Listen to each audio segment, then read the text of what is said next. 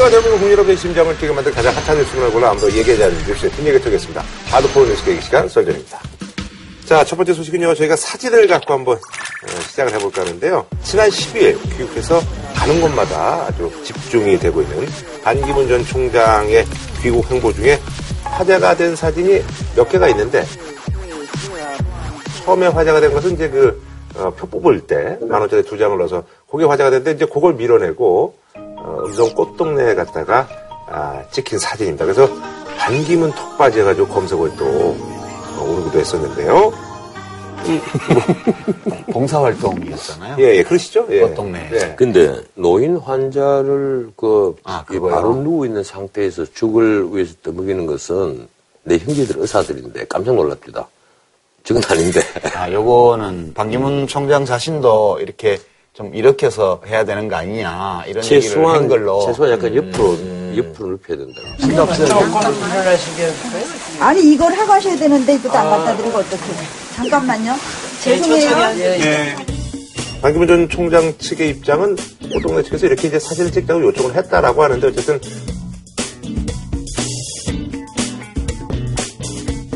예, 대중분들이 봤을 때는 조금 이해가 안 가는 그런 행동들로 보인 게 몇 개 있나 봐요. 예.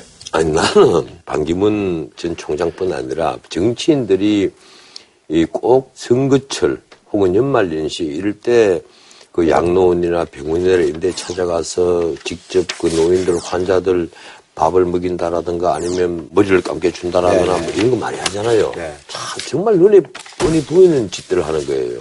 평소에는 전혀 관심도 없는 분들이 기획 좀 잘못했어. 요즘 이제 그래서 이제 그런 비판 때문에 많이 좀 줄긴 했는데 그래도 덕이 좀 있다라고 좀 생각을 하셔서 하는 거겠죠. 거기 스탭들이라든지. 그렇죠. 예. 또 실제로 또 효과가 있고 지금 사실은 이 컨벤션 효과가 공항에서 반짝 있었잖아요. 그래서 전 예, 방송이 다. 준비를 예. 다 했습니다. 전 방송이. 그리고 그 이후에 급격하게 시- 좀 식은 경향이 있거든요.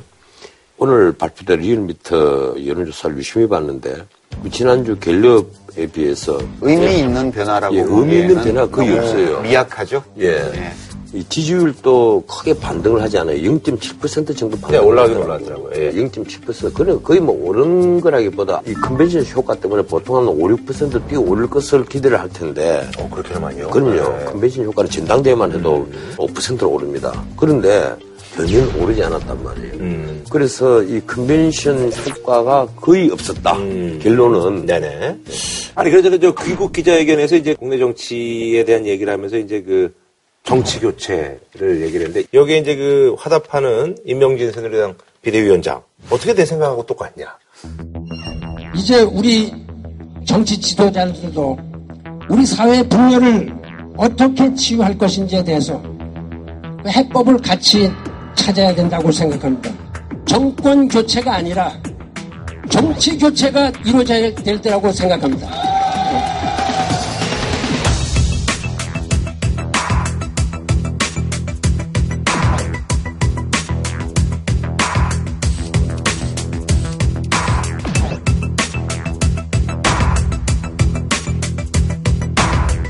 임명진 비대위원장은 예, 오래전부터 이 정치 교체를 얘기를 했습니다. 음. 예, 그분은 외부에 있으면서 우리 정치계를 신랄하게 네, 그렇죠. 신랄하게 비판을 해왔거든요. 그런데 반 총장이 말하는 정치 교체니 하는 화두를 던질 때는 정치 철학에 관해서 기본적인 공부가 되어 있어야 되는데 나는 그렇게는 아직 생각하지 않습니다. 반기문 전 유엔 사무총장께서 말씀하시는 정치 교체와 아마 임명진 비대위원장이 얘기하는 정치 교체는 조금 다를 겁니다.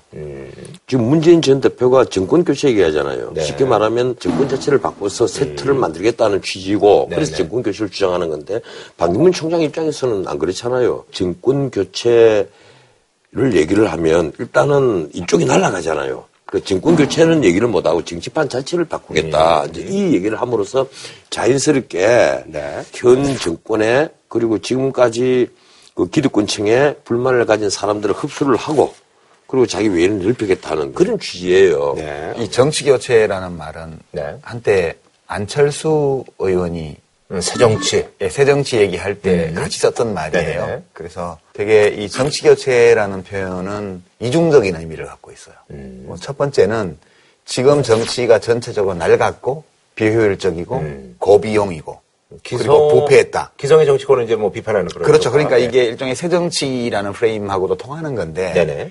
일종의 약간 반정치 음. 또는 외부자의 시각으로 내부자를 통째로 묶어서 공격하는 네. 두 번째는 정권 교체만으로는 안 되고 정치 자체를 좀 바꿔야 된다. 음. 이것도 저는 일리가 있는 얘기라고 봐요. 그러면 그럼 뭐 어떻게 바꾸자는 건데 정치를 정치를 바꾼다는 것은 그냥 바꾸자고 외친다고 해서 되는 게 아니고 네. 원인을 찾아서 이걸 이걸 이렇게 바꾸겠다. 근데 뭐 제도는 이렇게 바꾸고 그다음에 리더십은 이렇게 바꾸고 뭐 정당은 이렇게 바꾸고 이렇게 이제 처방이 나와야죠. 근데 아직은 그런 게 전혀 없이 그냥 정치 교체 이렇게 구호 차원에서 구호, 얘기를 하니까 네. 이거는 다분히 정치에 대한 어떤 폭넓은 혐오감 이런 것들에 편승한다는 느낌이 들어요. 제가 보기에는. 그런데 이분이 연설을 한 것 중에 네. 선수라는 표현 있잖아요. 예컨대 선수, 어, 선수, 선수, 뭐, 예, 뭐뭘 했다. 선수 예.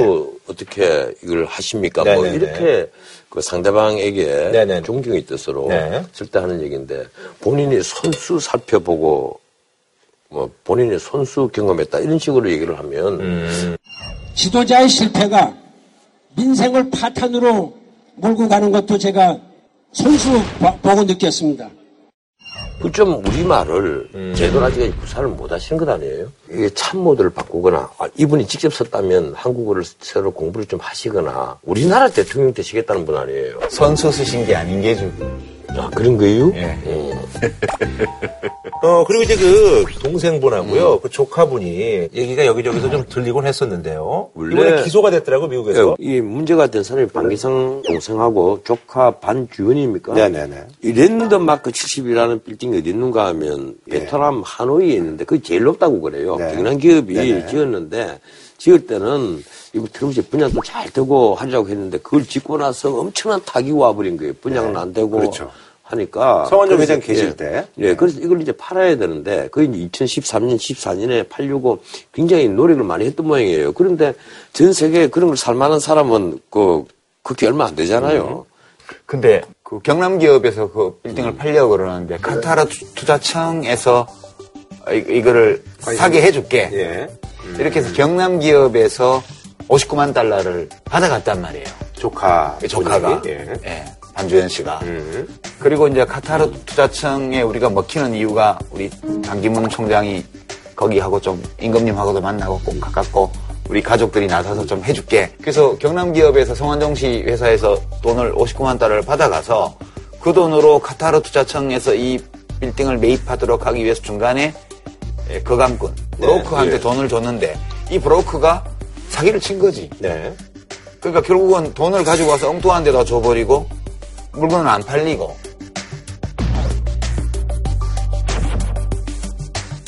그러니까 경남 기업에 소송을 내 가지고 또 국내 법원에서 이 반주현 씨 보고 경남 기업에 59만 달러 돌려주라고도 판결이 났어요. 그러니까 이게 복잡한 사기 사건과 뇌물 미- 제공 미수 사건들이 얽혀 있는 거예요. 문제는 이것이 이제 뉴욕 검찰에 이 제보가 돼가지고 수사를 기소됐죠. 해가지고 뇌물 공여 미수로 그냥 여지없이 연방 법원에 기소가 돼버리는데 이건 뭐 미국에서는 뇌물이 붙으면 중재란 말이에요 미국은. 근데 그걸 왜 미국에서 기소를 해요? 이분들이 거기 아니. 아니, 또 뇌물 아니라- 공여 자체가 현지에서 아, 이루어지는 현지에서. 일이란 말이에요. 예, 미국에서요. 이럴 때 당연히 미국에서는 어. 재판에서 재판에 붙이죠. 근데 문제는 이제 반기문 총장이 이걸 전혀 모르는 가운데 이 일이 벌어진 거냐, 아니면 반기문 총장도 뭐잘 되려니 생각하고 뭘 좀 도와준 거냐, 이런 논란들이 있는 거예요. 특히 2013년 8월 27일에 그 성완종 씨가 고인이 아, 된 분이지만 그게 지금 JTBC 그 보도를 이제. 예, 그때 예. 국내 방문했을 땐가 그 롯데 호텔에서 알려줬더라고요. 둘이만 만났다는 거 아니야? 배석자도 없이. 당시는 경남 기업이 랜드마크 72 매각에 사원을 걸었을 때로 반기상 씨 부자가 이를 주도하던 때입니다. 이게 우리 대통령도 지금 이상한 사람들하고 아니, 배석자 근데- 없이 만나서 문제인데 아니, 그런데 성완종 씨하고 반기문 그 총장과는 전부터 좀 가까운 데가 있어요. 뭔가? 하면 이분이 이제 유엔 사무총장에 그 출마를 했잖아요. 네. 그때 경쟁자가 그 있었는데 네. 유력했어요. 그. 그걸, 예, 그걸 주저앉히도록 한데는 성완종 씨가 지대한 공헌을 했다고 하더라고. 그리고 그쪽에서 그때 사업을 많이 하셨으니까. 성완종 씨가 이제 목숨 끊을 때 보면 이왕구 씨를 엄청 원망을 하고 그랬잖아요. 네. 근데 그 이유가 이제 충청 포럼 이런 데에서 이왕구 대망론이 있었는데 반기문 대망론으로 이렇게 음. 응? 내가 반기문 씨를 띄우려고 그랬다는 그 생각을 해서 이왕구가 나를 죽이려고 그랬다 이런 주장을 했죠. 아니, 실제- 이게 복잡하게 얽혀 있는 거예요. 아, 실제 그만큼 많이 가까웠고, 이 호텔에서 단둘이 딱 만나면 나중에 뒷말이 나오거든요. 그렇죠. 무릇 공인은 뒷말이 안 나오도록 그 처신을 좀 해야 되는데, 이런 것들이 그럼 대선 레이스가 본격화되면 조금 더 글쎄. 시끄러워지겠죠. 아니, 근데 반 총장 얘기는 나는 조카를 만난 사실도 없고, 동생을 만난 사실도 없다는 얘기예요. 명절 때 안 만나나요? 아, 명절 때는 만나겠지만. 예, 뉴욕에서. 뭐 이런 일로 본 적이 없다. 음, 예, 이런 예. 일을 본 적이 없고, 나중에 소식을 듣고 깜짝 놀랐다. 이런 얘기인데, 근데 이 반기문 전 유엔 사무총장의 행보를 보면서 저는 약간 자꾸 마음에 어떤 찜찜함이 남아요. 왠지 공유재산을 사유화해버렸다는 느낌이 드는 거예요. 반기문 씨가요. 그러니까 이분이 유엔 사무총장이 된 게 대한민국의 외교부 장관이었기 때문에 된 거지 개인기로 된 게 아니었어요. 좀 우리나라도 이제 국제사회에서 좀 이제 인정을 받는 나라 아니야? 라는 이런 느낌? 정파를 불문하고 한국인이 유엔 사무총장을 했다는 것은 우리한테 아. 괜찮은 일이잖아요. 근데 말끝마다 유엔 사무총장으로서 보고 배우고 느낀 거를 가지고 뭐 대통령이 되겠다는 얘기를 자꾸 하니까 온 국민의 공유 자산을 반기문 씨가 in my pocket 해버렸다는 생각이 자꾸 드는 거예요. 근데 여기 대해서 내가 이거 한, 잘못된 말씀, 감정인가? 한 말씀을 더 하자면, 우리나라 같이 이미 T 네. 뭐 11위에서 15위 사이를 오락가락 했는데, 지난 몇 년 동안 이 정도 되는 국가에서 유엔 사무총장이 배출이 안 됩니다. 유엔 사무- 보통은. 예, 예. 우리보다 좀 더 힘이 네. 없고 형편이 안 좋고 발언권이 약한 쪽 분당국이니까 더더욱 그 유엔 사무총장이 나오기 힘들었는데 반기문이 등장을 한 거예요. 그 당시에도 이 경쟁국들 인도나 뭐 스리랑카나 아시아계 인물들이 많이 거론이 됐단 말이에요. 인물 경쟁을 하는 데서 이제 여러 군데서 국가에서 많은 지원을 한 거예요. 그러니까 이 자리는 예. 대한민국이 만들어준 자리예요. 정파 간의 대립과 날선 정치적 공방과 욕망이 막 충돌하는 이 대선 공간 속으로 유엔 사무총장이라는 이 타이틀을 끌고 들어와버린 게 저는 이거는 진짜 공유자산을 사유화해버린 거다. 그런 느낌 때문에 좀 기분 안 좋아요, 예, 솔직히. 이분은 또 귀국하자마자 중앙선관위에서 5년 거주 요건에 대한 해석을 내놓아버렸습니다.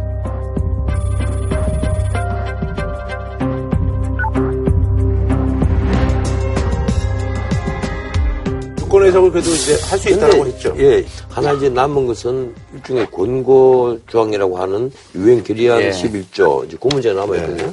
근데 이런 문제까지 계속 거론되는데 왜? 저 같으면 절대 예. 출마 안 해요. 국적과 정파를 초월해서 사람들에게 보탬이 되는 그런 활동을 하겠습니다. 라고 하면 진짜 사람들이 다 박수 칠 텐데. 동상 만들고 그런 장가 하나 만들고 이러니까 그냥 기가 막히는 거예요. 예, 한 줄로 평좀 부탁드리겠습니다. 전직 유엔 사무총장 되게 화려한 타이틀이에요. 네네. 그래서 제가 어디서 본 문장인데 코끼리는 달고 다니는 상아 때문에 화를 입는다. 기선실세 조심하십시오. 네.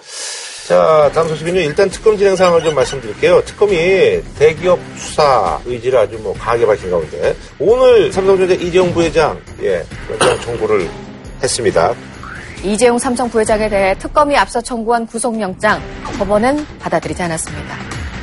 법원은 이 부회장이 박근혜 대통령에 건넨 돈의 대가성이 명확하지 않고 방어권 보장 차원에서 구속의 필요성이 인정할 수 없다고 밝혔는데요. 서울구치소에서 대기하던 이재용 삼성전자 부회장은 6시를 조금 넘어 별다른 말 없이 귀가했습니다. 특검과 대기업, 박 대통령 간에 더욱 치열한 법리 다툼이 벌어지게 됐습니다. 그래서 이번에 준비한 주제 기업은 오들오들, 국민은 부들부들. 특검 대기업 전방위 수사 착수인데요. 후속이 될 것으로 보세요. 어떠세요? 첫째, 그 영장 담당 판사가 그 구속영장을 발, 발부하기 굉장히 어려운 부분이 있습니다. 뇌물공여죄 횡령 그리고 그그 위정. 네, 위정. 인데 이 뇌물 공여로 구속을 시키려 하는데 이 뇌물 수수를 한 사람을 전년 조사도 아직 하지 못한 채 뇌물 공여죄를 먼저 구속을 시키고 보겠다. 이런 전례가 전혀 없습니다. 그러니까 박근혜 대통령이죠, 그게. 예. 이두 번째, 이것이 가령 지금까지 우리나라에 내려온 재벌들의 어떤 부패, 그리고 정경유착과는 본질적으로 조금 다른 부분이 있다는 겁니다.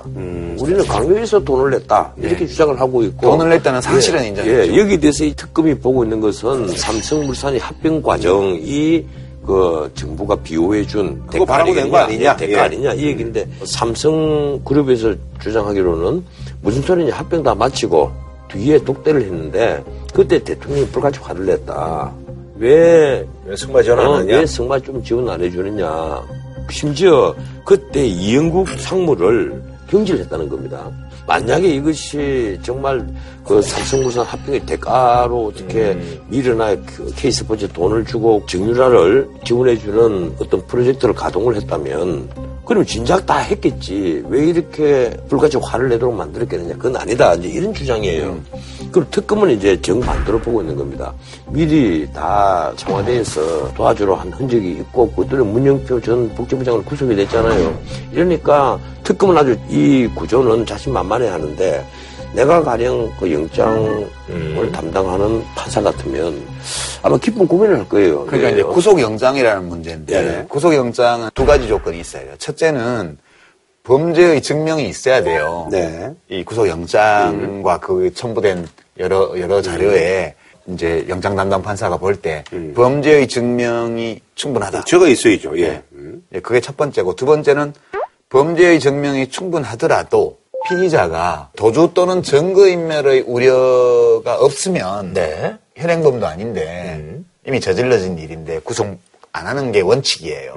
그러면 이 내용을 보면 이제 뇌물공여, 횡령 이 뇌물로 제공할 돈을 만드는 과정이 횡령이에요. 아, 그렇죠, 예. 그리고 이제 위증이에요. 위증이죠, 예. 국회에서 위증인데 그러면 판사 입장에서 보게 되면 우선 변호사님이 말씀하신 거는 어, 이게 범죄의 증명이 확실히 됐나? 모호한 네, 그게 이제 지금 다툼의 소지가 좀 있고 네. 고민의 소지가. 그다음에 도주 우려는 없어요. 이재용 씨가 어딜 도주하겠어요. 예. 증거인멸 얘기 나오죠. 이거는 있을 수 있죠. 아니, 이거는 증거 뭐. 인멸도 사실은 압수수색을 벌써 뭐 여러 번 했잖아요. 아 그래도 이제 예. 관련자들하고 말 맞출 예. 수 있으니까. 아니, 이제 그러면 증거인멸 우려는 조금 있다고 치고. 그 다음에 국회에서 위증한 거 가지고 구속한 사례는 없거든요 지금까지. 네. 이제 이런 것 때문에 영장 담당 판사로서는 고민을 많이 할 수밖에 없는데 그래도 발부하지 않나? 만약에 영장이 기각이 돼버리면요 특검은 난관에 봉착을 하거든요. 지금 특검이 벌써 절반 정도 지나왔지 않습니까? 그럼 지금 뭐 했냐? 언론에서 다시 이제 급주목을 하거든요. 그 일부 언론에서는 최순실 일당 국정농단 특검을 하라고 해놨더니만 지금까지 삼성 특검이었다는 거예요. 뭔가 하면 최순실 아직까지 한 번도 불러서 조사를 못 했어요. 지금 특검 입장에서는 굉장히 난감한 거예요. 또 하나 문제가 있습니다. 지금 당장 뇌물 공여라고 그랬잖아요. 특검은 뭐라고 얘기했는가 하면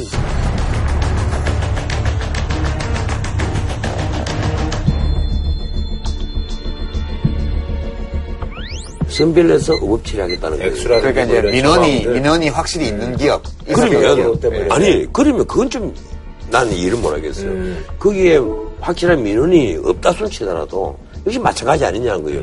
자리세를 뜯겼을 때 깡패가 끝난다고 해서 이 돈을 상납을 하는 그 행위를 만약에 뇌물로 본다면 다 똑같이 기소를 해야죠. 근데 아직까지 다른 기업은 특검에서 안 불렀단 말이에요. SK하고 롯데는 곧뭐 한다는 예, 곧 들어가겠죠. 근데 SK 롯데는 너무 명확한 것들이 있으니까. 그래서 난 이걸 그 선별적으로 판단하겠다는 것, 이 자체도 좀 의문이고, 의외로 빠진 데가 있단 말이에요. 대표적으로 KTNG, 그리고 현대중공업은 어려워졌다 해서 빠졌어요. 현대중공업이 어려워졌던 게, 오히려 다행이었던 거예요, 지금. 어, 물론 그렇게 말하면 또 그러니까 세우기만 해요. 그러니까 와서 저 시장에 돌면서 삥 뜯는데 그 금고에 돈도 없고 지금 월세도 밀려 있고 이런 가게는 아 지금 우리 너무 어려워 아, 몰라 나안 낼래 이래 개겼으면 예. 이제 처벌을 안 받는 거고 어쨌든 안 내릴 수도 있었다는 뜻이죠. 아니 그리고 애, 애초에 얘기를 안 했어요. KTNG 같은 데는 정권의 좀 계기는 네. 되니까 안종근 수석이 밀었던 후보를 사장으로 안 하고 다른 사장을 사장 추천위원회에서 뽑으면서 그때 나오는 얘기가 끝까지 특정 후보를 밀면 전부 다 공개버리겠다. 이러니까 아, 특이는 전부 계기는 제, 제까지 돈 내라 그러면 입숙 내밀고 딴 데 가서 일러줄지도 몰라. 예, 이렇게 성격 더러운 애들이야, 쟤들. 건드리지 마. 이렇게 된 거죠. 거기다가 농협중앙회도 빠졌어요. 원래 농협중앙회는 중앙회는 뭐 재단 만들고 하면 제일 앞서서 돈 또 내고 하거든요. 자, 자산이 400조 원 되잖아요, 거기는. 한전도 빠졌잖아요. 예, 다 빠졌어요. 국정감사를 받는 공기업은 일체 다 빠졌어요. 다 빠졌거든요. 국정감사에서 공기업은 얘기가 국정감사. 대상이 되니까 살짝 빼버렸어요. 그러니까 그게. 완전히 재계 서열 순서대로 할당한 건 아니라는 그것도 거죠. 아니라는 얘기군요. 약간 말이 먹힐 만한 데 중심으로 했다. 그러니까 먹힐 이게 나는. 처음부터 최순실이가 정말 공익재단으로 할 것 같으면 다 했지. 이런 장대를 안 부립니다. 다 내세요. 이렇게 했겠죠. 그래서 검찰은 의심하는 거예요. 그 처음부터 최순실이 사유화하려고 한 이 범죄예요. 이제 그 다른 기업 뭐 이제 SK하고 이제 그 롯데 롯데. 같은 경우는 이게 어떻게 될까요? 뭐 다른 기업들이야 뭐 사실 큰 뭐 그냥 돈 내려서 낸 걸로 뭐 그런 분위기고 이 SK는 예, 이 롯데요. 김창근 수, 그 당시 수백서 의장이었어요. 최태원 그 회장이 석방이 안 됐으니까 최고 지휘탑인데 이분이 그 안종범 부석에게 감사 문자 메시지를 보냈더라고. 발표하기 전날. 예. 감사 문자를 보냈고 유일하게 최 회장만 풀려나왔고 사면됐죠. LIG 그 부사장은 그 사기성 의혹을 발행을 네. 했다가 징역 4년을 선고를 받은 사람이에요. 그런데 특별히 그 LG 하모 사장이 부탁을 했는데도 만기 출소를 했죠. 네, 그렇죠. 작년 10월에. 그래. 근데 보면 LG도 돈을 냈단 말이에요. 예, 70몇 억 냈잖아요. 그리고 SK는 111억 냈습니까? 왜 한쪽은 풀어주고 한쪽은 그냥 안 봐줬을까요? 특검의 이론 같으면요. 당연히 그 뇌물죄가 성립이 되고. 근데 그때는 최태원 씨는 안에 있을 때니까. 그런데 예. 안에 있을 때니까. 세옹지만 많이 나오네, 여기 오늘. 안에서 면회하면서 지시했을 수도 있죠. 그래도 뭐. 롯데는? 롯데는 지난번에 그, 지난번이야말로 진짜 롯데는 어떻게 넘어갔는데. 롯데도 수사를 하면. 근데 신동빈 회장이 이게 복잡할 거예요. 70억이 갔다가 예. 다시 돌아왔잖아요. 그 아슬아슬해. 예, 우병우의 역할이 무엇이냐. 이 얘기가 그래서 나온 것 아니에요. 최순실은 도대체 그 지금 검찰에서 압수수색 나온 걸 어떻게 알았을까? 우병우 민정수석이 알려줬을까? 검찰총장이 알려줬을까? 지금 문제는요. 특검이 앞으로 해야 될 수사가 너무 많은 거예요. 김기준 조윤선이 내일 이제 출석을 합니다. 그리고 그 다음에 아직까지 우병우 아직 안 불렀잖아요. 거기다가 지금까지 최순실을 아직까지 제대로 불러서 조사를 못 했단 말이에요. 그런데 가장 큰 수사는 뭐겠어요?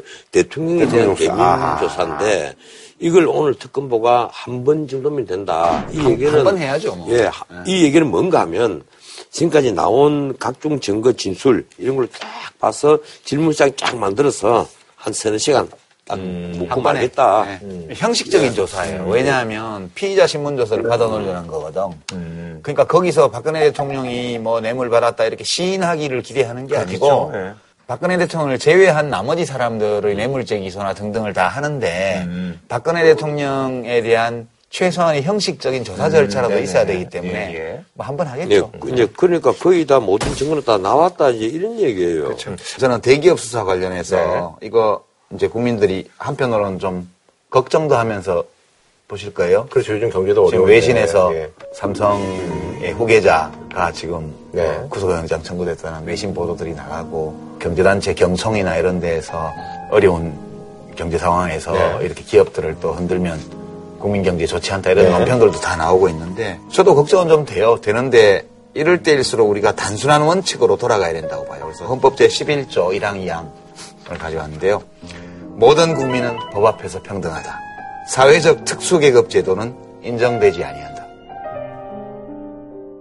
아니 근데 말이죠 지금 검찰 수사는 끝났는데 지금 공판이 진행 중이잖아요. 그래서 3차 공판인데 근데 이제 검찰에서 하는 얘기가 증거는 엄청 넘친다고 하면서 이제 언론에 증거가 공개가 되고 있습니다. 예. 그러니까 지금 최순실 씨하고 안종범 씨에 대한 공판 과정에서 네네. 청와대와 박근혜 대통령이 관련되어 있음을 증명해주는 증거들이 계속 나오고 있어요, 지금. 예, 그런데- 특검 수사와는 별개로. 네네. 참 재밌는 게 지금까지는 가령 안종범의 그 수첩, 그리고 정호성의 전화기, 음. 특히 정호성의 전화기는 그 검찰에서 흘러나온 얘기들을 보면 참 재밌습니다. 이 전화기를 압수수색 당했잖아요. 원래 정호성 비서관이 그 안중근 수석이 가르쳐 준 대로 아내에게 그 전화기 다 가스레인지에서 돌려가지고 치워 없애 폐기해 그래 지시를 했대요. 근데 부인이 아깝잖아요. 일단 그러니까 여기에 있던 냉장고 뒤에 박아놓고 어디 화장실 빙빙 밑에 그다 붙여갖고 숨겨놓고 어디 또 책장 차 뒤에다가 어디 참 먼지 있는 데다가 수쳐놓고 다 이 나름대로는 숨겨놓은 거군요. 예, 예 전혀 못 찾을 그알 수 없는 거라고 생각하고. 그다 숨겨놨는데 압수수색반에 딱 들어와서 불과 한 30분 만에 탁탁 여기 어 여기 어, 여기 다 뜯어간 거예요. 그다 뜯어가서 거기서 이제 온갖 목소리들이 그쵸. 다 나왔단 말이에요. 결정적인 것들이 많이 나왔죠. 그 중에 하나가 이제 그 말 안 듣는 KT한테 이제 장시호 사업을 좀 직접 이렇게 좀 예, 챙기려 했다는 그런 그 얘기도. KD 코퍼레이션급 아니에요, 이거? 그렇죠. 그죠? 예. 액수는 그렇게 크게 그러니까요. 예, 크진 않습니다. 이게 장시호가 하는 사업과 관련해서 스키단을 KT에서 만들어 달라. 뭐 이런 기획서인데 스키단 만들어 그랬는데 그걸 이제 KT가 의논을 했겠지 하다 보니까 액수가 너무 어마어마하고 이 스키단 뭐 우리하고는 좀 어울리지 않는 건데 이러니까 회장 입장에서는 이거는 어려서 안 된다. 그러니까 이 경우도 박근혜 대통령이 장시호가 만든 사업 계획서를 음. 황창규 KT 사장한테 직접 줬다고요. 이게 직접 준 거예요. 근데 이게 이제 동계 스포츠 육성하려는 육- 육성을 예. 위해서 내가 했다고 주장하는 거고. 동계 스포츠 육성을 주장하면 뭐 문화체육관광부 관료들이나 이런 데서 만든 기획서를 써야지. 왜 장시호가 만든 거를 갖다 쓰냐고요. 그래서 이제 그 KT에서는 어쨌든 8천만 원을 이제 거부를 했는데 거기서 나중에 또 이제 아, 2천만 원 8천만 원을 거부한 게 아니고 이 네. 파토가 나니까 파토가 네, 났단 그러니까, 말이야. 예. 나니까 그럼 그동안에 우리 왔다 갔다 준비하고 그돈 들어갔으니까. 경비 들 경비 들었으니까 8천만 원 내놔라 이거야. 그럼 그 뭐 이러니까 용역비 그럼 달라 그러니까. 깎아줄게. 2천만 원만. 그러니까 이거는 전형적으로 장바닥에서 삥 뜯는 거고. 잡범 수준이라 내가 그래서 잡범 수준이라고 그러잖아요. 진짜 이거는. 그리고 이제 그 미르재단 쪽에도 좀 박근혜 대통령이 뭐 개입한 게 아니냐라는 그런 얘기들이 이제 이 아니 법정에서 봐요. 박근혜 대통령이 그 미르재단을 가지고 박정희 기념관 리모델링. 예, 리모델링 하는데 미르재단을 이용해라 고 안중범에게 지시를 했잖아요. 네. 그래 안중범이가 대통령 주요 지시사항 이행 상황표 네, 네. 이것이 이번에 증거로 현출이 됐단 말이에요. 네, 그러니까 이게 재밌는 게 네. 박정희 대통령 기념관을 리모델링하는 사업은 돈이 들잖아요. 아니 저 궁금한 게 있는데요. 박정희 대통령 기념관을 리모델링 하려면 그 돈은 어디서 원래는? 기념사업회에서 해야 되는 아, 그 거죠. 기념사업에서요. 예. 아. 기념사업회에서 해야 되는데 그러니까 박정희 대통령 기념관에서도 돈을 빼먹으려고 한 거지. 아니 미르재단은 대통령 말이 문화융성을 위해서 한 거라며요. 어, 글쎄, 근데 왜 그러니까. 자기 아버지 기념관을 왜 이 돈을 써? 그러니까 내가 나도 그게 기막히 하는데 본인 생각은 아. 박정희 기념관을 재정비하는 것도 하나의 문화융성 차원에서 해석할 수 있다 이랬으니까. 아니 자기 아버지 제사 그래서 내가 박근혜 대통령을 딱 그 두 자로 말하면 예? 이거야. 어? 헌군. 어, 헌군. 아니 근데 그 박정희 대통령 기념재단이 돈이 별로 없나 봐요. 없어 없어. 돈이 없죠. 집을 지었는데 모금이 안 돼가지고 그러니까 돈이 없으니까 그것도 다 재벌들이 냈어. 그런 사업들이 이제 지집을 하니까 이쪽에 있는 돈을 가지고 이렇게 지금 우리나라에. 각종 기념관 여러 재단들 치고 재벌이 안낸거 하나도 없어요. 왜요?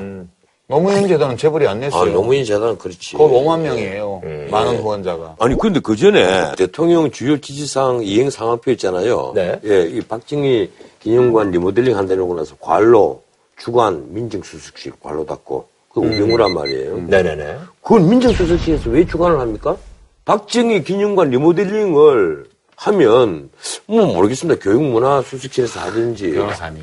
이 판국에 그런 것까지 문제 삼아. 그거 이상하잖아요. 입 아파요. 아, 그런데 우병우 수석은 자기는 그런 거 최순실 이름도 모르고 뭐 전혀 그런데 관여하지 않고 이랬다는 거 아니에요. 그래서 내가 좀 답답해 사는 소리예요. 그때 이미 이게 주간 민정수석실 이랬으면 미리 재단이 뭐 하는지는 알았을 것 아니에요. 어쨌든 그 박근혜 대통령이 이제 미르 K스포츠 재단에 관련된 문제가 이제 본격화가 되니까 이제 10월 달쯤에 이제 직접 이제 회의에 참석하셔가지고 이거 좀 증거를 좀 없애야 되는 게 아니냐. JTBC 취재팀은 최순실 씨의 컴퓨터 파일을 입수해서 분석을 했습니다. 이제 TV조선에서 그 미르재단, K스포츠 재단 이것이 보도가 됐잖아요. 네. 하니까 이게 이제 그냥 조용해질 줄 알았는데 그게 아니고 계속 그 모든 네, 언론들이 커지고. 이제 막 눈에 불을 켜고 이제 덤비들었단 말이에요. 이러니까 10월 12일 날 일종의 대책 회의를 열는데 내가 보니까 그 JTBC 이제 타블릿 PC 공개하기 예, 전이죠. 전, 예, 아, 전에 그건 10월 24일이고 그 전에 12일 전에 이게 내가 보니 증거인멸 회의예요. 이박 대통령도 그 자리에 있었고 그 안종범 수석과 우병우 수석이 다 의논했겠죠. 가장 큰 요지는 미르와 K스포츠 두 재단을 만드는데 박 대통령이 지시로 만든 것이 아니라 이것은 정경현이 자발적으로. 어, 정경현이 기획을 해서 자발적으로 만들고 다만 청와대 안종범 수석에게 보고를 하면 했을 뿐이다. 라고 하기로 하자. 그 얘기예요. 그런데 나는 이런 부분을 앞으로 특검이 다 이제 밝혀내려면 다시 수사는 처음부터 새로 해야만 될 텐데 시간은 벌써 절반이 가버렸어요. 할 수 있는 만큼 하는 거죠. 예. 아니 오늘 그 최순실 씨가 이제 그 나왔잖아요. 그래서 이제 마스크도 벗고 현지에 나왔는데 어떻게 보셨어요? 그 뭐 어떤 그 태도라든지 이런 것들. 모르세! 예. 그 최순실뿐 아니고 아까 안종범도 오후 4시 반에 나왔습니다. 네네. 이제는 최순실은 아까 화면에 잡히는 걸 보니까 대략 이래 있고 적응이 된 거겠죠. 예. 그런데 역시 전부 다 모르쇠예요. 모르쇠고 안종범 수석의 답변은 결국 지금까지 한 얘기는 그예요. 자기가 압수당한 수첩 에 있는 증거의 증거 능력 자체를 부인합니다. 그 자체가 부당하게 압수한 네네. 것으로서 쉽게 말하면 우리 형사소송법에 부당하게 수집한 네. 증거는 증거 능력이 없도록. 때가 있단 말이에요. 그걸 이제 변호사가 증거로 채택하는 것 자체에 반대. 지금 반대를 하는 거예요. 그 문제는 있어요. 법정에서 앞으로요, 이거 아마 치열한 다툼이 나 계속되리라고 보는데, 이게 이 최순실 씨의 이제 발언을 보면 KD 코퍼레이션 관련 하나만 인정을 한 것 같아요. 예, 그것만 인정하고, 그걸 뭐 워낙 사실 증거가 명확하단 아, 말이에요. 그러니까 정유라 친구 예, 예, 예. 어, 부모님들이 하는 회사인데 내가 백도 받고 뭐 이런 거. 정유라의 친구의 아버지가 페이퍼 한 장짜리를 만들었고, 그것도 한 장짜리를 만들어 달라고 얘기를 했답니다. 그래서 문모 씨 아내에게 주니까 문모 씨가 그걸 그 최순실에게 네. 주는데, 어, 근데 현대차, 기아차 이런 거 중에 뭐 어디에 납품되는 거 원하냐 이러니까 이쪽에서 뭐 지금. 아무데나. 예, 뭐 뭐든지 되면 좋은 것 아닙니까? 아무데나 뭐 되면. 그래서 또그 전달 잘 되고 조금 기다려봐라. 그 조금만 있으면 막 잘 될 거다. 거꾸로 현대차 입장에서는 대통령과 그 독, 독들에서 얘기를 들었잖아요. 듣고 나서 와서 KD가 뭔지 찾아봐도 없거든. 협력업체 명단에도 없고 어디 주변 인터넷까지 검색했다는 거 아니에요. 어디 봐도 KD 코퍼레이션은 없어요. 이래서 안종범 수석에게 KD 코퍼레이션 연락처를 거꾸로 좀 알려 주십시오. 그 안종범 수석이 알려 주니까 적극적으로 연락을 해가지고 빨리 지금 납품하라고. 빨리 갖고 오라고. 네, 네. 최순실의 발언은 이런 거 KD 코퍼레이션 관련해서 사실관계를 인정을 한 거, 그걸 빼고 나면 뭐 청와대는 갔는데 몇 번 갔는지 말 못하겠다. 가서 뭐 했는지 뭐 사생활이어서 말 안 하겠다. 이런 거고. 그 다음에 승마협회를 지원한다는 명분으로 정유라를 이제 말 사주고 한 이런 문제에 대해서 삼성 같은 대기업이 어떻게 승마협회를 지원하지 우리 딸을 지원하냐. 택도 아닌 소리다.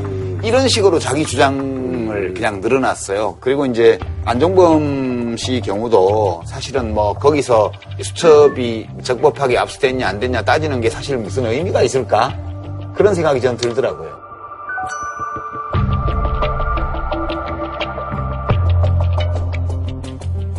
그 헌법재판소에 최순실 씨가 나와서 한 얘기를 이렇게 들어보면 박근혜 대통령이 이 일들을 어떻게 인식하고 있을지 짐작이 좀 돼요. 박근혜 대통령의 인식이 그래서 어떻다는 얘기. 그러니까 이제 이 박근혜 대통령의 인식이 그래서 어떻다는 얘기. 그러니까 이제 이 승마 지원 이것도 있잖아요.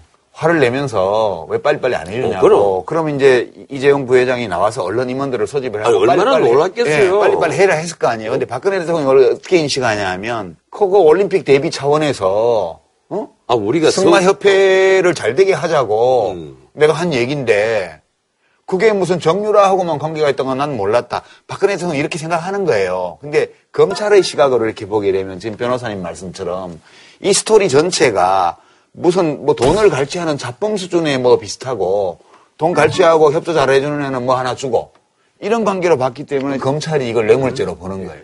아니 근데 어, 오늘 뭐 이제 보도에 나왔는데 그뭐 박근혜 대통령하고 최순실하고 경제 공동체다라고 이제 검찰 쪽에서 이렇게 뭐 얘기를 하고 있잖아요. 그래서 이제 그거에 대한 증거로서 최순실의 그 평창 땅그 개인 땅이 퇴임 후 이제 박근혜 대통령 퇴임 후 사저로 이제 쓸 계획이 있었다라는 그런 보도가 나왔더라고요. 최근에 우리 형사재판 경험이 아주 많은 분들하고 이 경제 공동체, 지갑 공동체 관해서 의견을 물어봤어요. 하나같이 참 이건 정말 어려운 건데 이걸 입증을 한다 그러면 그건 대단한 검찰이 될 겁니다. 근데 전례도 없을 뿐 아니라 그렇죠. 음, 이게 참 어려운 부분이다. 예, 근데 부부 간에도 부부 필산제잖아요. 아내 재산 따로 남편 재산 따로 철저하게 구분을 해줍니다. 근데 지금 택도 아니게 최순실과 박근혜 승도 다르잖아요. 다만 이제 최태민을 중간에 두고 여러 가지 관계들을 사람들이 많이 그리고 있을 뿐 두 사람이 어떤 실력 관계나 실적 관계는 아니란 말이에요.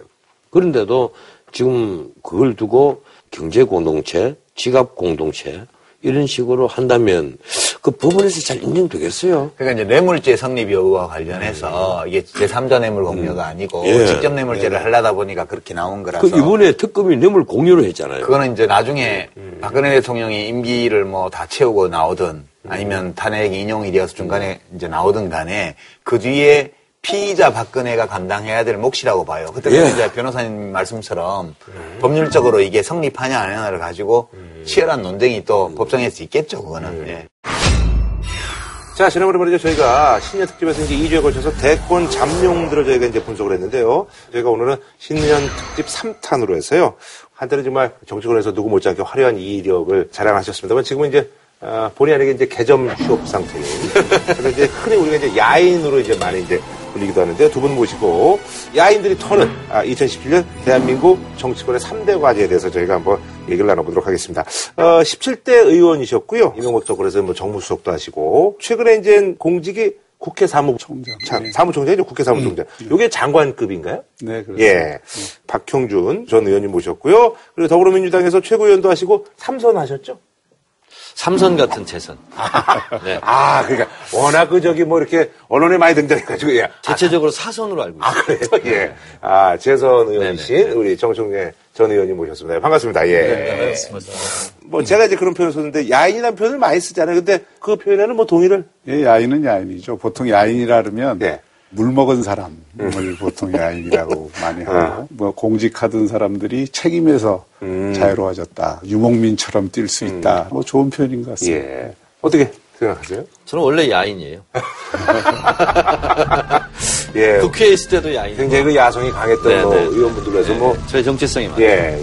어떻게 보세요? 서로가 서로에 대한 뭐 기억이 좀 있어요? 17대 때 하신 저희가 걸로. 17대 국회에요. 예. 네네. 가장 핫한 상임위가 문광이었어요. 네네네. 저희가 음, 그때는 네네. 여당의 입장이었는데 네. 사 4대 개혁 입법이라고 해서 이제 신문법을 이제 문광에서 이제 만들어야 예. 되는 입장인데 네네. 어, 제가 이제 초선 때 들어가서 이제 문광이 이렇게 딱 보니까 저 건너편에 예. 박형준, 예. 이재호, 아. 심재철 아, 예. 뭐 쟁쟁한 분들이 아, 그러시네요, 진짜. 타짜들 다와 있는 거예요. 근데 우리는 다 초선이야. 그때 이제 제 옆에 네. 자청령 500호처럼 우상호, 민병두 아. 이랬는데 저희가 뭐 이게 딸리는 거야 구력에서. 아. 그래가지고 아, 들어, 그래서 많이 성장하셨군요, 거기서. 들어가자마자 어. 너무 긴장이 돼가지고 아. 굉장히 힘들었어요. 그때. 음. 그때 제가 이 언론법 개혁 쪽에 이제 간사를 했어요. 네네네. 저는 좀 타협을 좋아하는 사람이라서 예. 그때 어떻게 어떻게 해갖고 언론법만은 타협을 시켰어요. 네. 그 언론법 타협시키는 바람에 저는 박근혜 대표한테 당시에 엄청나게 찍혔죠. 그래서 있어요. 그러니까 그 그때 여파가 예. 지금도 계속 박형준 우리 의원님이 아, 그 여파 지금도 계속 아, 되고 있어요? 그때 그- 시작된 거예요? 그렇죠. 지난 총선에서 물 먹은 게 그때부터 시작된 거예요. 아, 그러시군요. 어쨌든 근데 이렇게 서로 좋은 감정을 갖고 우리 계시잖아요. 의원님이 뭐랄까 합리적이라고 그럴까? 음. 그 대화를 하면 말이 통해요. 음. 근데 아예 절벽인 분들도 많거든요. 네네네. 낙인 이론도 막 얘기하시고 막 그런 얘기 하시는데 되게 지적이에요. 예. 어, 그래서 저분은 지적이고 나는 지적질을 잘하고 뭐 이렇게 이렇게 됐는데 근데 합리적이어가지고 그나마 신문법을 그래도 합의해서 통과시켰는데 그때 한나라당에서 반대했던 항목이 뭐냐면 15조 어, 독과점 신문은 방송을 가질 수 없다. 네네네. 종편 금지예요. 네네네. 근데 그 법을 제가 대표 발의하고 아, 네. 그나마 합의해서 통과 됐었고 음. 근데 이명박 대통령 들어서면서 날치기 처리 과정에서 종편 아. 금지 조항이 없어지면서 아, 예, 예, 예. 제가 만든 법이 휴지 조각이 되면서 종편이 나왔었기 때문에 네. 그 인연으로 제가 종편으로 처음 나왔어요. 아, 그러니까요. 그래서 저도 제가 오늘 좀 말씀드리려고 하는데 오늘 이렇게 좀 나오시기가 쉽지 않으셨을 텐데 뭐 결심하신 이유가 태블릿 PC 보도하는 음. 걸딱 보면서 음. 아, 탄생을 할 때는 저는 뭐 좀 부정을 했지만 음. 그래도 탄생을 하고 나서 이렇게 역사적으로 좋은 음. 역할을 하시는구나. 네네. 그래서 그날 바로 JTBC에서 부르면 나가겠다. 아. 섭외 요청이 있으면 나가겠다. 근데 또 섭외가 없더라고 또. 이제 밑자락을 좀 이미 까셨군요. 예. 박형준 총장님은 사실 화려한 이역에 비해서는 약간 좀 대중적인 어떤 인지도는 조금은 좀 떨어지지 않느냐라는 그런 얘기들이 좀 있거든요. 한때는 저도 잘 나간 적이 있었는데. 예, 예. 그래서 그 17대 의원 하셨고, 대변인도 하셨었고요. 정무수석도 하셨었고, 국회 사무총장도 하셨는데, 이명박 정권에서 어쨌든 요직을 했기 때문에 그 친이 핵심이고, MB맨이 아니냐라고 이렇게 보는 분들도 계시는데, 거기에 대한 뭐 말씀은? 뭐 MB맨이죠. 음. MB맨인데 네. 조금 아까 낙인 이론 이야기하셨지만 요즘 그 MB맨이란 말은 좀 낙인 찍기를 위한 이 수단으로 사용을 하고 있는 것 같아요. 음. 네. 그런데 뭐 MB 대통령 만드는데 네. 일정한 역할을 했고 또 인수위부터 해서 국정 네. 청사진 그리는데 음. 뭐 중심적인 역할을 했으니까 MB맨인데 네. 우리가 이제 과거에 무엇을 했다는 것을 가지고 너무 그 틀에 묶어는 두지 않으셨으면 좋겠습니다. 아하. 아니, 그럼 지금 새누리당 소속인가요? 아니요, 저는 무소속입니다. 아. 제가 2012년에 네. 그때 공천 파동, 어, 네. 저도 억울한 일을 당해서 우리 정청래 의원처럼 음. 그래서 그때 탈당한 뒤로 두 분도 공동적이 좀 예, 많으시네요. 예, 탈당한 뒤로 아직 네, 아무데도 의원님 소속 있잖아요. 안 돼요. 예. 어, 제가 이건 진심으로 말씀드리는데 우리 당에 왔으면 좋겠다 아. 그런 생각을 했었거든요. 예. 근데 지금 마침 무소속이라고 하니까 저를 찬스예요. 제가 인재 영입을 제가 할 테니까 뭔지기를 척 하고 그냥 제 손 잡고 아, 분위기 척하고. 우리 당으로 좀 오셨으면 좋겠어. 아, 몇 가지 조건만 충족이 되면 네. 오늘 토론에서 제가 그 조건을 얘기하겠습니다. 오늘 제가 잘 모시겠습니다. 제가. 알겠습니다. 자, 그럼 말이죠. 저희가 이제 그, 오늘 이제 3대 과제 가지고 이제 정해봤는데, 국회 과제. 그, 아무래도 이제 그, 구성원 좀 얘기를 해야 될 것 같은데, 그, 개혁보수 신당, 이제 바른정당으로 이제 얼마 전에 이제 당명도 이제 바꾸고 하는데, 거기에 대한 뭐 예전 말씀하셨네요. 호박에 줄 긋는다고 수박되지 않는다. 예. 맞는 얘기잖아요. 예. 안 맞는 얘기인데. 어, 예, 이제, 예, 그렇게 이제 뭐냐면. 예. 실제로 저는 음. 이번에 새누리당에서 떨어져 나온 음, 비박 신당, 29번. 다른 정당. 음. 저는 양심과 염치가 있다면 대선 후보 내면 안 된다고 생각합니다.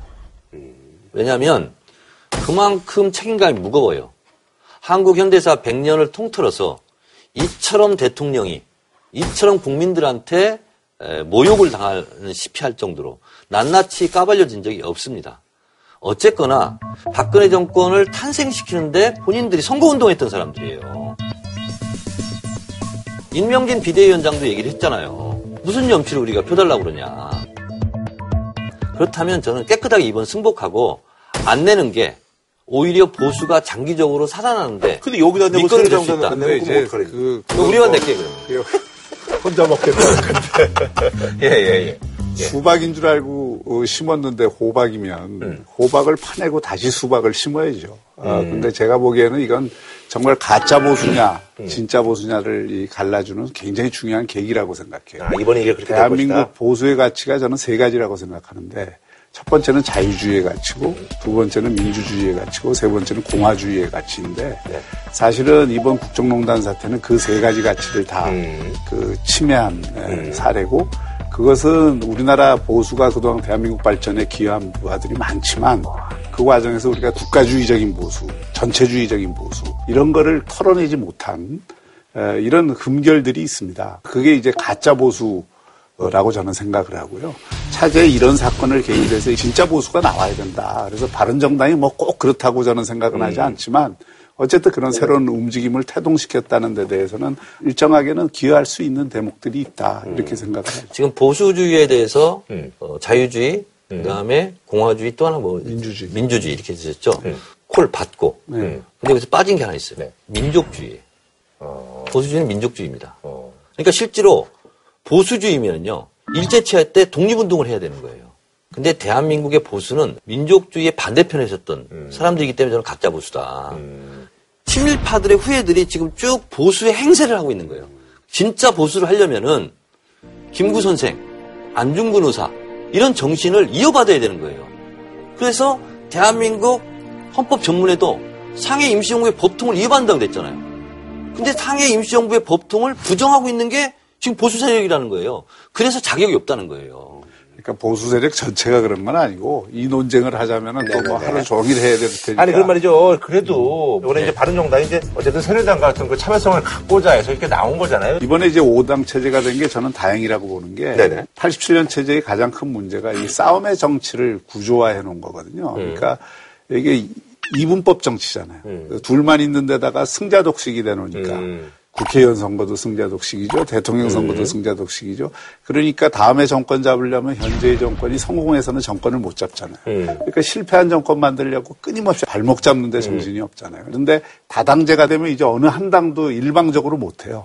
다른 정당들과 힘을 합쳐야만 어떤 법률이나 정책을 쓸 수가 있는 거니까 싸움의 정치를 자제시키는 그런 효과를 갖습니다. 다당제가 되면 개혁 입법이 통과가 많이 됩니다. 아, 실제로. 네. 그래서 지금이 사실은 네네. 그동안 음, 통과되지 못했던 묵었던 개혁 입법들을 통과시킬 수 있는 절호의 기회가 왔는데 네네. 이번에 바른 정당에게 제가 유감이 하나 있어요.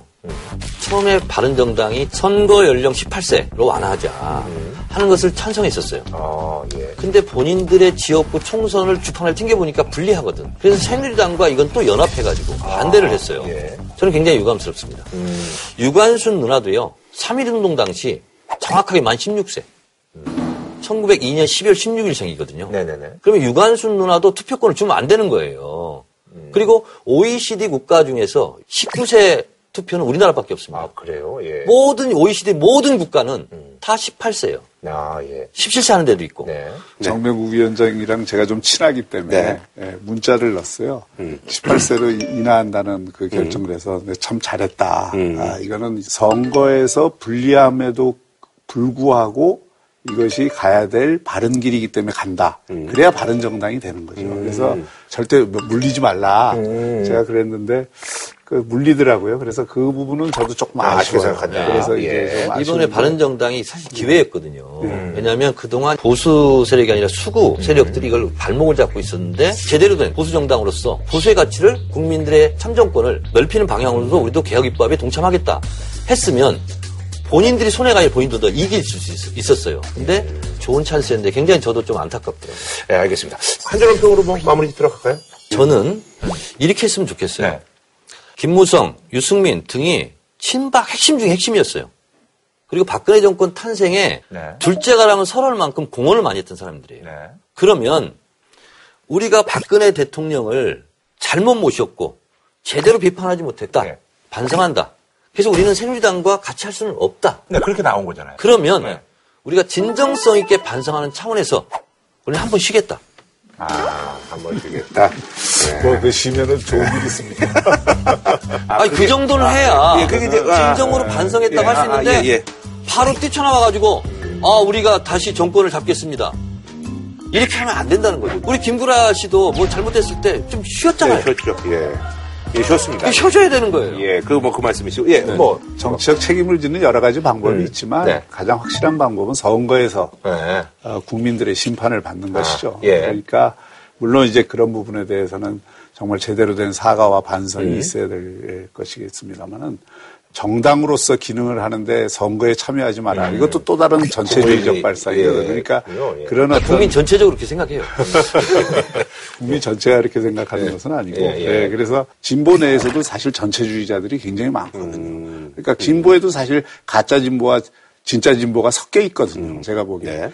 정말 진보라면은 이 자유의 가치를 중요하게 생각해야 되고 관용과 합리성 그런 가치들이 굉장히 중요한데 편가르기라든지 또 진영의 논리라든지 이런데 또 쌓여 있는 또 진보의 그 모습들도 있습니다. 그래서 이제 우리 정치가 발전하려면 양쪽이 다 같이 변해야 된다 저는 이렇게 생각합니다. 그나저나 이제 탄핵 정국이 시작된 지가 벌써 해를 넘어서 이제 오늘이 39일째입니다. 어, 뭐 많은 국민들이 좀 궁금해하시고 이런 것들 이제 두 분에게 좀 여쭤보려고 하는데요. 청와대 과제, 그러니까 청와대가 앞으로 좀 해야 될 일, 2027년에 여기는 뭐 박근혜 대통령도 이제 포함이 된다고 할 수가 있겠죠. 어, 요즘 들리는 얘기에는 설 연휴 전에 어 쨌든 간에 다시 한번 기자들 이렇게 모아놓고서 무제한 무슨 끝장 토론을 할 것이다라 이런 얘기가 돌고 있는데 저는 시도할 거라고 봅니다. 아 그래요. 네, 이 시대에 참 역술이는 거죠. 예. 이거 뭐냐면 역풍도 만만치 않을 것 같은데. 그렇습니다. 그래서 네, 네. 이번에는 하게 되면 네, 네. 본인의 사비로 청와대 이외의 공간에서 아, 사비로. 네, 사비로. 그리고 청와대 직원들의 도움 없이 한번 해보겠다는 거거든요. 근데 그렇게 되면은 많은 분들이 우려하시는 게 어떤 그 말의 습관이라는 게 밖으로 바뀌는 게 아니잖아요. 바뀌는 게 아니죠. 예, 그러니까 그래서 이제 그거는 네. 어, 그런 비판을 그런 조롱을 감수하고 하는 이유가 있습니다. 아 어떤 어, 이건 제가 세계 최초로 천기누설 같은 얘기인데요. 예, 예. 세계 최초로 천기누설 같은 얘기인데요. 예, 예. 감옥에 안 가보셨잖아요. 예, 안 갔죠, 예, 뭐. 의원님 가- 안 가보셨죠? 예, 감옥까지는 못 가봤습니다. 제가 감옥을 가봤잖아요. 네네네. 제가 2년 징역 예. 살았는데 독방이면요 1.04평입니다. 1.04평 네 발짝을 걸으면 창살이 이마를 때립니다. 네. 거기 있다 보면요 온갖 상상을 다 하게 되는데 네. 상상의 종착지는 이기심입니다. 이기심. 음. 네네. 내가 살아야 되겠다. 어. 그러면서 나를 가장 믿어줬고 내가 믿었던 사람한테 소음병이 듭니다. 네네네. 저는 최순실 씨는 이미 박근혜 대통령한테 소음병이 들어있다. 음. 저는 이렇게 진단해요. 네네네. 그리고 법정에서 블록버스터급 폭로전이 나올 수 있다. 근데 지금 보면은 그런 것 같지는 않은데. 그 조짐이 보입니다. 아, 그래요? 네, 조짐이 보여요. 네네. 오늘 헌재 출석할 때 마스크를 벗었습니다. 네네네네. 그리고 강렬한 의지를 보이고 있고요. 예. 청와대에 출입했다. 라는 것을 최초로 밝혔습니다. 아, 예, 예, 예. 메시지를 던진 건가요? 메시지를 던진 거죠. 아. 나 건들지 마. 아. 나를 건들면 나 다 불 거야. 어. 하는 메시지예요. 이미 있잖아요.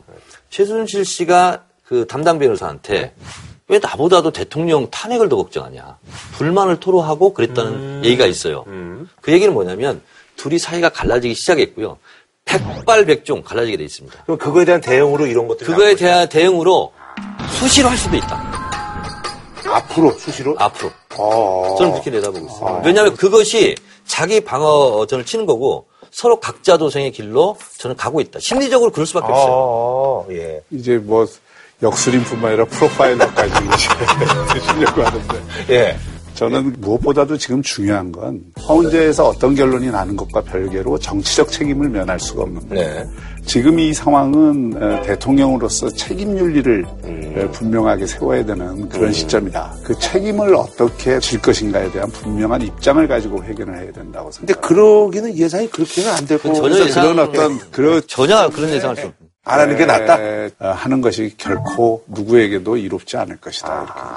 지금은 최순실과 박근혜 대통령이 책임 윤리는커녕 책임 전가 싸움이 벌어질 것이다. 음. 박근혜 대통령은 지금 제일 피하고 싶은 것이 구속을 면하는 거예요. 음. 그런 면에서 본다면 구속을 면하기 위해서는 온갖 논리와 온갖 것을 다 동원해서 음. 방어전을 펼쳐야 되거든요. 그래서 전 책임 윤리를 위한 기자회견은 앞으로 이런 게 없고 음. 오로지 구속을 면하기 위한 방어전, 어, 불성사나운 그런 국면이 앞으로 계속 전개될 수 네. 아니, 있다. 마치 어제도 방송에 나오신 분처럼 아주 썰전 예, 스타일. 예. 아주 그 뭐 요즘 얘기들에 대해서 레이더가 장난이 아니시네요. 예. 저는 눈이 360도 돌아갑니다. 다 보고 있어요. 예.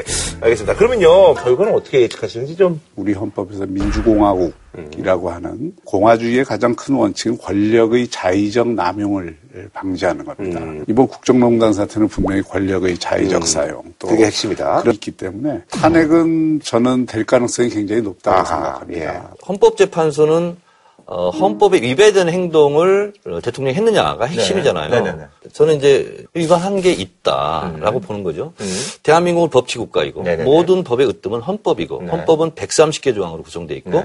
헌법 130개 조항을 압축 요약- 요약해놓은 것이 헌법 전문이죠. 네. 유구한 역사와 전통에 민다는 자랑스러운 대한국민은 3.1운동으로 건립된 대한민국 임시정부의 보통과 음. 네. 불의한간 사회구 민주이념을 계승하고 이게 쭉 나가는데 예, 예, 예. 첫 번째 저희 주장입니다. 3.1운동의 법통을 부정하고 있어요. 박근혜 정권이. 그것이 국정교과서, 건국절입니다. 이승만 대통령이 대통령이 되고 난 첫 번째 관보, 1948년 9월 1일자 1호 관보에 대한민국 30년이라고 써 있습니다. 19년이 대한민국 1년이거든요. 이걸 부정하는 형태로 했어요. 근데 이것이 어, 탄핵 안에 들어가지는 있지는 않습니다. 네, 그렇죠. 그게 있고요. 블랙리스트는 헌법 22조 위반입니다. 아, 예. 요즘 또 이제 문제가 많이 되고 있는. 그건 뭐냐면 대한민국 모든 국민은 학문과 문화예술의 자유를 갖는다. 22조 위반이에요. 그리고 20조도 위반했죠. 대한민국 모든 국민은 종교의 자유를 갖는다. 이게 이제 20조 1항인데 네. 20조 2항에는 정치와 종교를 분리하여야 한다. 예. 예. 근데 저도 재판 많이 받았거든요. 감옥 안 가보셨죠? 아니, 제가 뭐. 저는 이제 감옥 두 번이나 예, 가봐서 예, 재판을 예, 많이 예. 받았는데. 감옥 가보라는 소리. 예. 근데 보통 빨리 잡혀도 2주에 한 번씩 재판이 잡힙니다. 네네네. 근데 지금 일주일에 두 번 하겠다. 세 번까지 어, 갔어요. 예, 예, 예, 예. 이거는 극히 이례적인 일이고 음. 그만큼 헌법재판소 재판관들의 에, 탄핵에 대한 의지는 음. 굉장히 높다. 음. 아, 그래서 제가 취재를 싹 해보니까 음, 네네네. 어, 박한철 소장께서 어, 이 역사적인 탄핵의 본인 이름을 올리고 싶어 한다. 어. 이게 이제 여의도 정가에 지금 거의 정서처럼 예, 돼 예, 있거든요. 예. 그러면 1월 30일 이전에 탄핵을 결정해야 돼요. 그렇죠. 예, 그렇잖아요. 이제, 예. 그런데 인용문은 그 후에 2주 안에 쓰면 된대요. 아. 그래서 실제 결정은 2월 초. 아. 이런 얘기 들어보신 적 있어요? 근데 이제 우리 정 의원이 진짜 희망 사항을 많이 얘기하는 것 같아요. 빨리 대선 치르. 네. 저는 뭐, 어, 이 헌법재판소가 네. 국민 감정이나 음. 또는 여론이나 또 정치인들의 바램이나 음. 또 역술인들의 그 예언이나 어, 떠나서 어, 정말 법리적인 판단을 그 제대로 하는 예. 것이 필요하다고 생각을 하고요. 네네. 뭐 그렇다 하더라도 원래 이제 180일이 예정이 돼 있으니까 4월이나 5월 그래면 결정이 되겠죠. 마지막으로 청와대라든지 박근혜 대통령에 대한 한 줄로 평좀 부탁드리겠습니다. 대통령이라는 자리는 무한 책임을 지는 자리거든요. 음. 그 책임은 자기 개인의 어떤 에, 스- 에, 생활에 대한 책임이 아니고 네네네. 어, 국가 운영에 대한 책임입니다. 예. 어, 아무 짓도 하지 마라. 그냥 가만히 있어라. 음. 어둠은 빛을 이길 수 없다. 네. 구속은 피할 길이 없다. 만인은 법 앞에 평등하다. 그래서 어, 역술인의 관점으로도 그리고 어, 저도 법조 살인 중에 하나잖아요. 음. 판사, 검사, 변호사, 구속자. 저도 이제 법조 살인 중에 하나인데 저도 그래서 아, 사륜이에요? 예. 네, 법조 살인. 법무부 출신이되나 네, 법무 출신이에요. 그래서 제 겨- 법적인 경험칙상 봤을 때 혼자 다 하려고 하는데 구속된다, 구속된다. 그거는 전문가들한테 좀 맡겨주시죠. 네. 알겠습니다. 약간 좀 안민석 의원님하고 약간 좀 느낌이 좀 비슷하신 것 같아요. 안민석이요? 네. 어, 그게 이제 정치적 제자입니다. 예, 예. 알겠습니다. 자, 그럼 말이죠. 그 대권 주자들에 대해서 이제 또 얘기 좀 해야 될 것 같은데, 아까도 이제 뭐 본인이 뭐 역술이다 이렇게 말씀하셨는데, 반기문 귀국 행보 예측해가지고 이제 본인이 이렇게 또 얘기를 많이 하셨더라고요. 아니, 아니. 제가 말했던 게 아니라 어, 인터넷 언론들에서 아? 아, 정청래가 말한 것이 예측이 맞았다. 근데 아. 이제 저희는 오전에 음. 오늘의 에, 브리핑을 제가 해요, 스스로. 음. 자, 그러면 반기문 총장이 와서 메시지 던질 것은 뭘까? 음. 정권 교체는 못 던질 거 아니에요. 이분이 한때 위안부 결의안 잘했다고 박근혜 대통령 칭찬됐던 분이에요. 뭐 거기에 대해서는 뭐 본인도 뭐 그렇죠. 변명을 했습니다.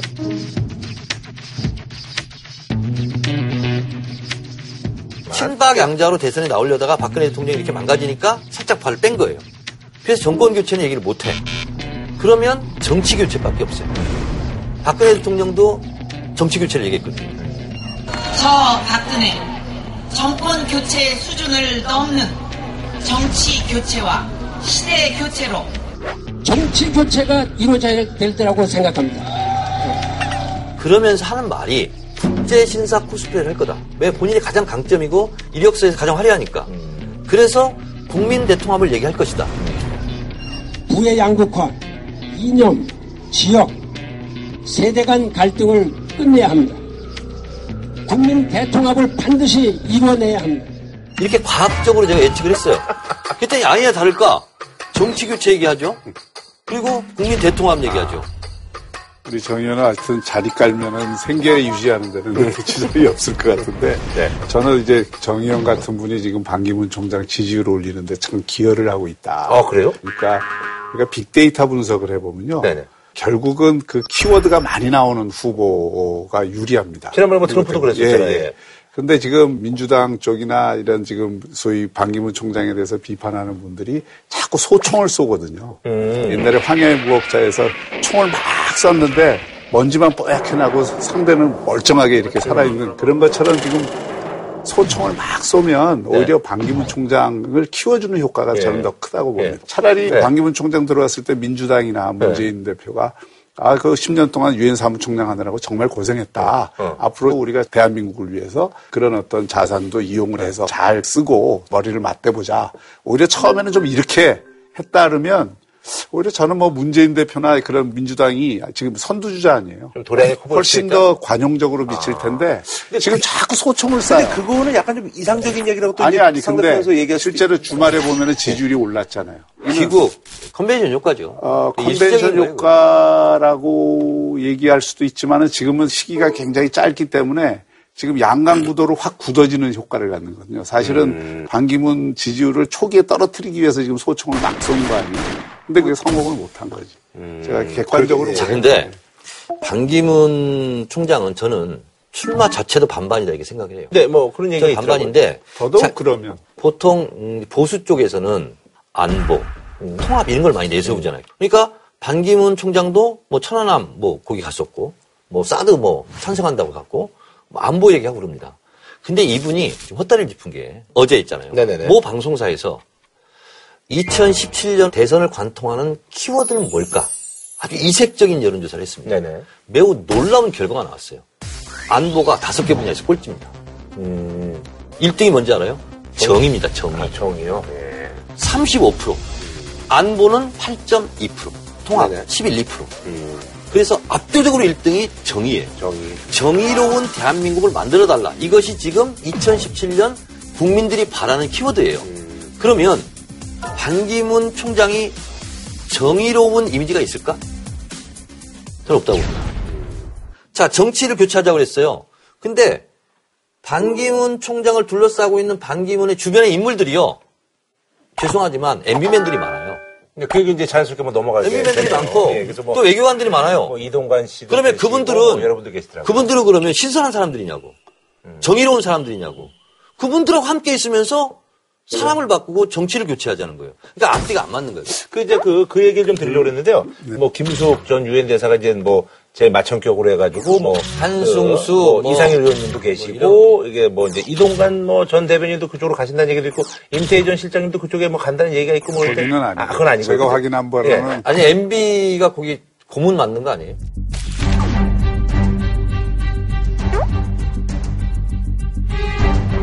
전혀 그럴 리 없고요. 음, 그래요? 그러니까 이제 희망사항을 너무 많이 얘기하는 것 네, 같은데. MB가 그쪽으로 갔으면 이제 좋겠어요. MB 그 바로 이거죠. 우리는 더 의도가 좋아. 이제 들킨 거야. 더 좋아, 그럼 우리는. 저기를 MB계라고 그 하는 친이계나 이쪽에서 좀 많이 도와주시는 건 사실인 것 같은데. 이제 일종의 그 낙인 찍기를 하기 위한 네. 거죠. 네. 그러니까 이게 그 정권 교체를 주장하다 보니까 음. 이제 MB계가 일부 들어가더라도 막그 전체가 MB계인 것처럼 네네. 얘기하는 측면도 저는 있다고 생각해요. 음.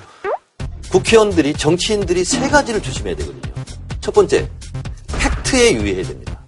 이거 네티즌 수사대들이 다 잡아냅니다. 의도를 들키면 안 됩니다. 국민들은 다 저 사람이 무슨 얘기하면 저 의도가 뭘까 다 간파합니다. 그리고 태도가 좋아야 됩니다. 근데 반기문 총장은 의도를 다 들키고 있는 겁니다. 그래서 저는 성공하기 어렵고 이렇게 계속 가다가 본인이 지쳐가지고 나 출마 안 하겠다. 이럴 수도 있다. 아니, 그러면 저, 반기문 전 총장은 행선지가 어디가 될 것 같으세요? 그러니까 이번에 어떤- 이제 정치 교체를 하자는 것의 의미는 제가 보기에는 싸움의 정치, 이분법 정치를 넘어서겠다 이런 취지로 이제 음. 이야기를 한 것 같아요. 그래서 이제 중간지대, 소위 말해서 제3지대. 이거는 제가 2년 전부터 주장을 해온 건데 극단의 정치가 음. 아니라 중간지대에서 여러 세력들이 공동의 힘을 통해서 공동의 개혁 정권을 만드는 이런 방향으로 움직일 가능성이 상당히 음. 그러니까 새누리당도 안 가고 바른정당도 안 가고 네, 제가 국민의당도 안 가고. 보기에는 어떤 정당에 바로 합류하지는 않을 것 같습니다. 근데 최종적으로 만약에 대통령 선거를 치르면 어디 그 다음에 이제 연대를. 하겠죠. 아, 연대. 예, 연대가 성공할지 안 할지는 뭐그 능력에 달려 있습니다만은. 네. 저는 이 대목에서는 제가 각을 세워야 되겠어요. 세우세요. 박형준, 박형준 선- 의원이 아무리 세우세요. 훌륭하더라도 국민의당, 바른정당, 더불어민주당의 일부 네네. 이래서 개헌 깃발을 들고 개헌하자 당장 물리적으로 불가능합니다. 네. 개헌안을 합의하는데도 6개월이 걸지 1년인지 몰라요. 음.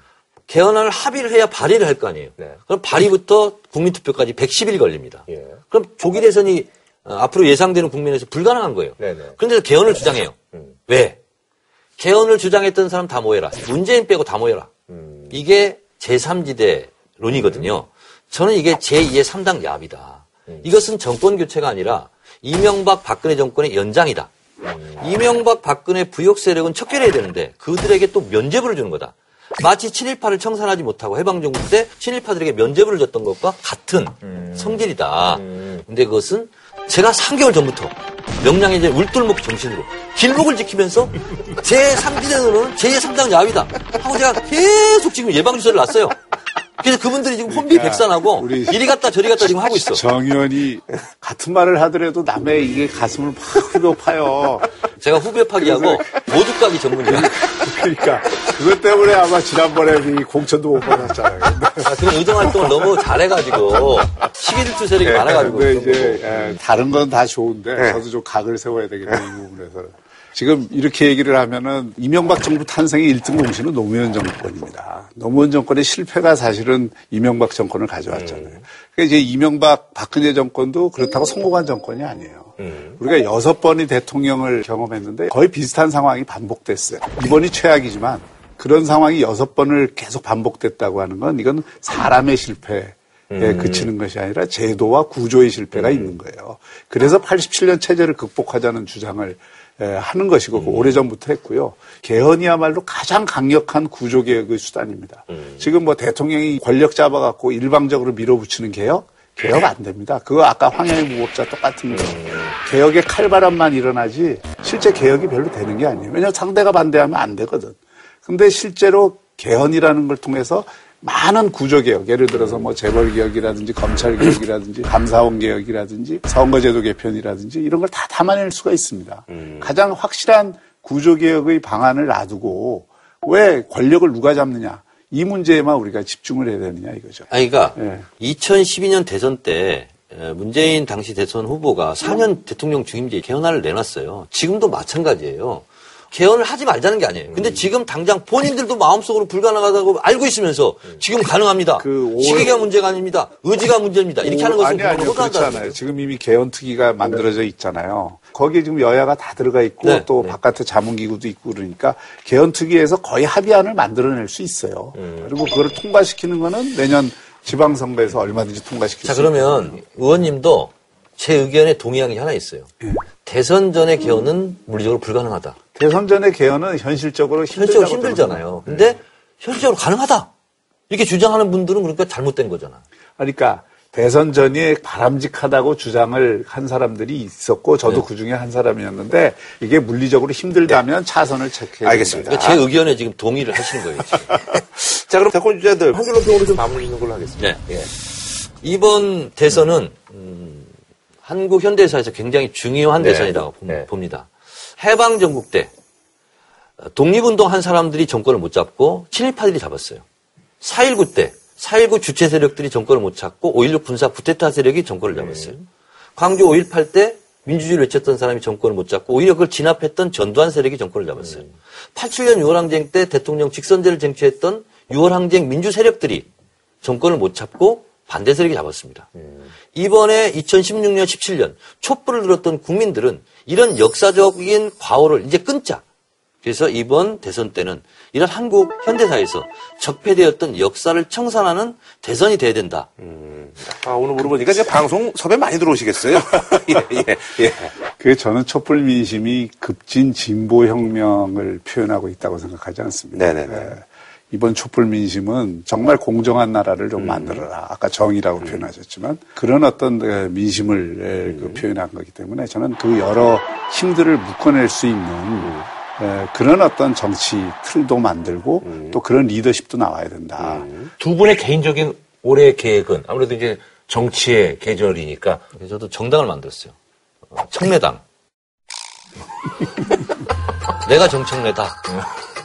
내가 청래당? 이렇게 해서 이제 청래당을 만들었는데, 어, 그래서 제가 총재로 취임했어요. 그러세요? 예. 셀프로. 아, 예, 예. 청래당으로 어, 다 편집결해라. 아. 그래서 청래당은 SNS 전사들이다. 예. 그래서 이번에 SNS 선거에서는 확실하게 우위를 보여서 예. 진정한 정권 교체와 민주정부 수립을 하는데 아, 청래당이 최선봉에 서자. 아, 예. 뭐, 정권 교체를 위해서 이제 애쓰시겠다고 했고, 우리 예. 박 변호님 어떤? 저는 금년이 새로운 정치 질서를 만들 수 있는 아주 좋은 기회라고 생각합니다. 음. 많은 국민들이 또 그렇게 생각하고 예, 계시죠? 그런 개헌 운동에 좀 아, 적극적으로 참여하려고 생각을 하고요. 음. 그리고 희망이 있다면 어, 다음 정권이 우리나라의 지금 모든 문제들을 사회적 합의를 네. 통해서 해결할 수 있는 개혁 공동 정권이 되었으면 좋겠다는 생각에서 어, 그런 개혁 공동 정권을 만드는데 역할이 있다면 어, 그 해보려고 합니다. 네, 알겠습니다. 아, 오늘 나와주셔서 너무 어, 감사드리고, 저희가 또 조만간에 또 좋은 기회 되면 또 한번 보시도록 하겠습니다. 네, 네. 고맙습니다. 네, 네, 감사합니다. 네. 한우 특등심 한 가지만 싸게 파는 명인 등심에서 문화상품권을 치킨과 버거를 한 번에 ICG 치킨 앤 버거에서 백화점 상품권을 정화예술대학교에서 백화점 상품권을 독일 건강식품 1위 도펠헤르츠에서 백화점 상품권을 드립니다. JTBC